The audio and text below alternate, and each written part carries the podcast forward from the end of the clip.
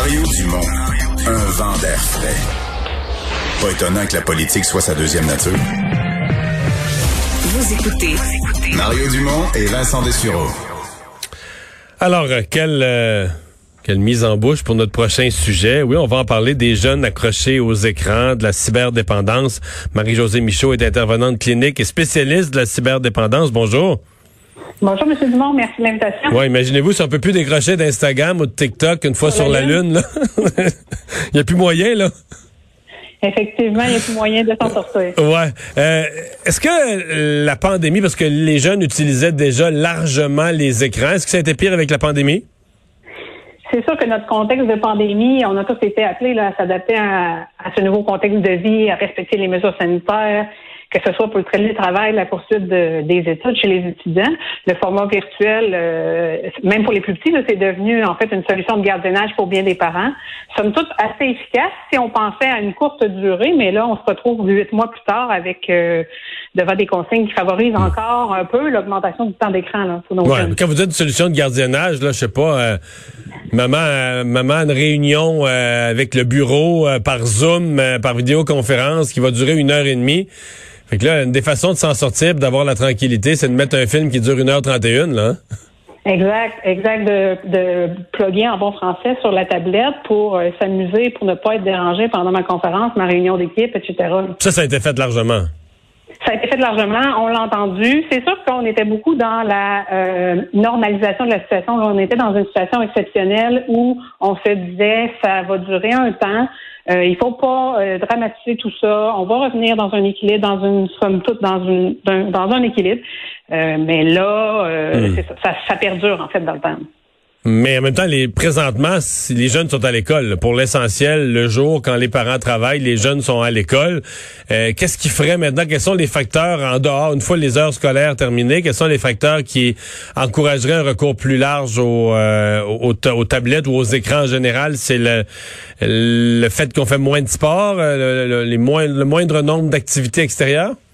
Oui, il y a moins de possibilités au niveau des activités, c'est sûr. Puis il faut savoir qu'on est des êtres sociaux. Donc, euh, nos jeunes qui cherchent à se distancier de leurs parents, adultes, autorités, euh, sont dans le besoin quand même d'être dans, la, dans le relationnel. Donc, on peut penser qu'à la fois les jeux vidéo viennent répondre à ça, être en groupe sur les jeux, et les réseaux sociaux aussi viennent répondre à ce besoin-là de socialiser avec les pairs, alors qu'on peut pas le faire en présentiel. Mhm. Euh, Qu'est-ce qu'on recommande, c'est-à-dire, comment je poserais ma question? Que- comment on fait quand on est parent pour se faire un- une espèce de diagnostic de situation avec son jeune ou ses jeunes? Pour tracer la ligne entre, bon, il l'utilise beaucoup, mais c'est pas grave, ça sera pas toujours comme ça, c'est la pandémie, il est pas, il est pas addict, là, il est pas accro, euh, versus voir que là, on est dans un, on est dans une zone à problème, là, on est dans une zone qui requiert intervention. En fait, je vous dirais que quand ça vient prendre la place de certains besoins essentiels, là, des besoins de base comme euh, le sommeil chez nos ados, super important, 10 à 12 heures de, de besoins de sommeil, euh, l'alimentation, l'hygiène, quand on est dans des enjeux comme ça dans notre pyramide de Maslow, là, au niveau des besoins essentiels, et que le réseau social ou le jeu vidéo vient interférer, là, on peut se poser des questions. On a souvent tendance à penser que c'est une question de temps passé sur les écrans, mais c'est pas juste une question de temps, c'est vraiment une question de conséquences négatives que ça va apporter dans la vie du jeune ou de l'adulte, parce que nos adultes aussi vivent euh, cette problématique-là. Donc, il y a vraiment quelque chose au niveau significatif là, dans les besoins de base chez nos jeunes. Donc c'est vraiment un signe là, lorsque des ce qui devrait être des activités régulières et simples de la vie commencent à être escamotées par le par le jeu ou par l'écran. Là, on a on a une lumière au tableau de bord qui est allumée. Oui, je vous dirais, là, pour vous donner un exemple, moi, je, c'est moi qui traite les demandes d'aide en cyberdépendance que le Grand Chemin reçoit. Depuis mars, j'en ai reçu, somme toute, environ 70 et ça va aller de mon enfant est accro, il fait des crises, euh, il lance la manette. Ça, c'est un exemple. On va aller jusqu'à il veut plus se laver, il dort plus, puis il vient jamais manger. Euh, et ça va aller jusqu'à, il a mis 5 000 sa carte de crédit et il nous a menacé, euh, il a fait des menaces homicidaires. Là, Ouais, là, je comprends qu'on est dans un crescendo. euh, ça, ça va plus bien là. Non, ça va pas bien. Puis souvent, les parents, malheureusement, avant de se rendre compte qu'on est vraiment dans quelque chose qui ressemble peut-être à de la cyberdépendance, on est rendu loin. On est rendu Parce loin. que les le parents voient pas les premiers signes. Ils les Non, échappent. les ça se passe à la maison, c'est un peu euh, un faux sentiment de sécurité que ça va apporter parce qu'on sait il est où notre enfant, il est dans le sous-sol, on sait il est avec qui, il joue. En fait, on sait pas, on sait peut-être pas vraiment il est avec qui là. Hein?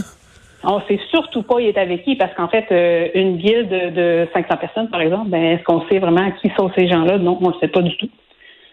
Ouais. Donc, on ne sait pas à quoi il s'expose, notre enfant, là, souvent.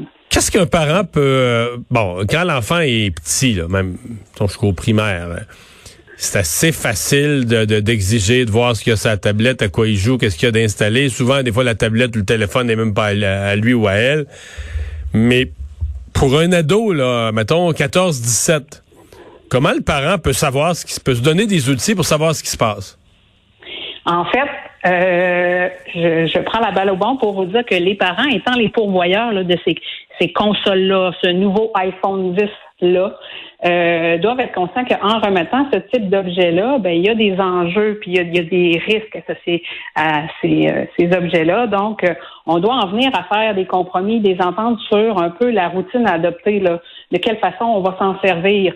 Il y a des bonnes pratiques, par exemple, on va on va chercher à éviter certains certains moments sans écran ou certains lieux là qu'on va on va privilégier qu'il soit sans écran euh, le matin quand on se réveille dans la chambre à coucher. Imaginez un adolescent qui a son téléphone la nuit dans sa chambre. C'est pas rare dans les écoles. Je rencontre souvent les élèves qui me disent qu'ils dorment avec leur téléphone.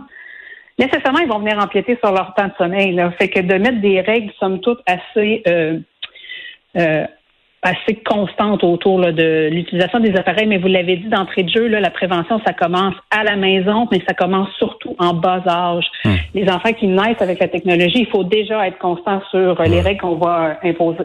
Mais, mais, mais je retiens ce que vous dites que le si ça fait un an qu'ils ont l'appareil, qu'ils ont une façon de l'utiliser, ça va être plus conflictuel euh, de revenir en arrière. Vous semblez insister sur le moment où vous dépensez un montant d'argent, vous achetez ce téléphone-là, vous achetez cet appareil-là, euh, vous le donnez en cadeau de fête, en cadeau de Noël ou en cadeau de rien, vous le donnez tout court. Mhm. C'est peut-être le moment clé, le moment où l'appareil est nouveau pour dire bon ben nouveau joujou, nouvelles règles, nouvel encadrement, voici comment on te le donne, mais voici comment ça va se passer. C'est plus facile à ce moment-là quand c'est tout nouveau, là, quand on l'implante. Oui, exact. Si euh, ici c'est déjà installé, en fait, euh, le parent entend ça pour la première fois, ben on peut chercher à y aller avec des objectifs réalistes là. Et il faut surtout, en tant que parent, s'inclure dans ce qu'on va mettre comme règle. Si je dis à mon enfant euh, les appareils technologiques, iPad, téléphone, etc., on n'apporte pas ça pendant le souper, et que moi je réponds à des courriels sur l'heure souper parce que sous prétexte que c'est pour le travail, j'ai aucune crédibilité auprès de mon enfant. quand on s'inclut dans une heure avant dodo, on arrête tout ça, on essaye de se donner une chance pour bien dormir, ben, en tant que parent, il faut s'inclure dans ces règles-là. Mm ouais. La cohérence, hein? Exact. La cohérence, c'est la constance aussi. Hein. Une règle constante, c'est toujours celle-là qui sera la plus payante. Dernière question. Euh, j'en connais, puis j'en entends des parents dont l'approche, là, c'est vraiment le temps. Il y en a qui sont extrêmement sévères, il y en a qui vont à un extrême jusqu'à dire bon ben c'est c'est 30 minutes par euh, mettons l'école finit à 4h30, là, ben entre 4h30 puis le, coucher mettons à 9h30, c'est 30 minutes pas plus, puis c'est chronométré, d'autres vont dire c'est une heure mais une limite de temps très très euh, très fixe là, très euh, béton.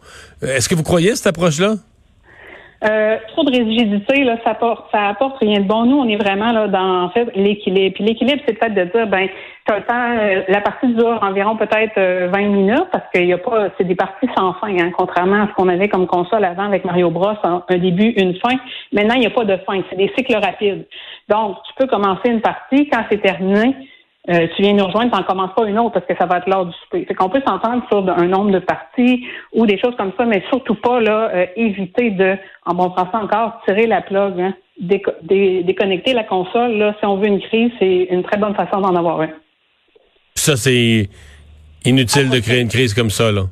À proscrire totalement.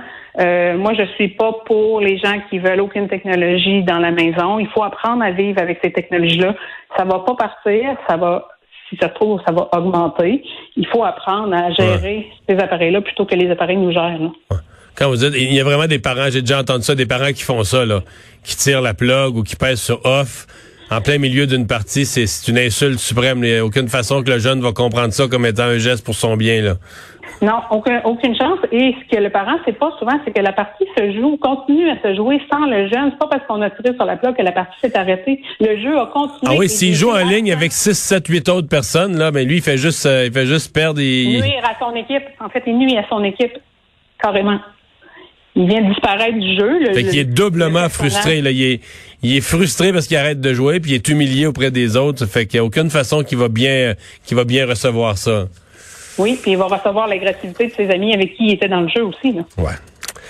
Marie-Josée Michaud, très réaliste comme point de vue. Merci de nous avoir parlé. Merci à vous, M. Au revoir. On s'arrête. Richard Martineau va être là dans un instant.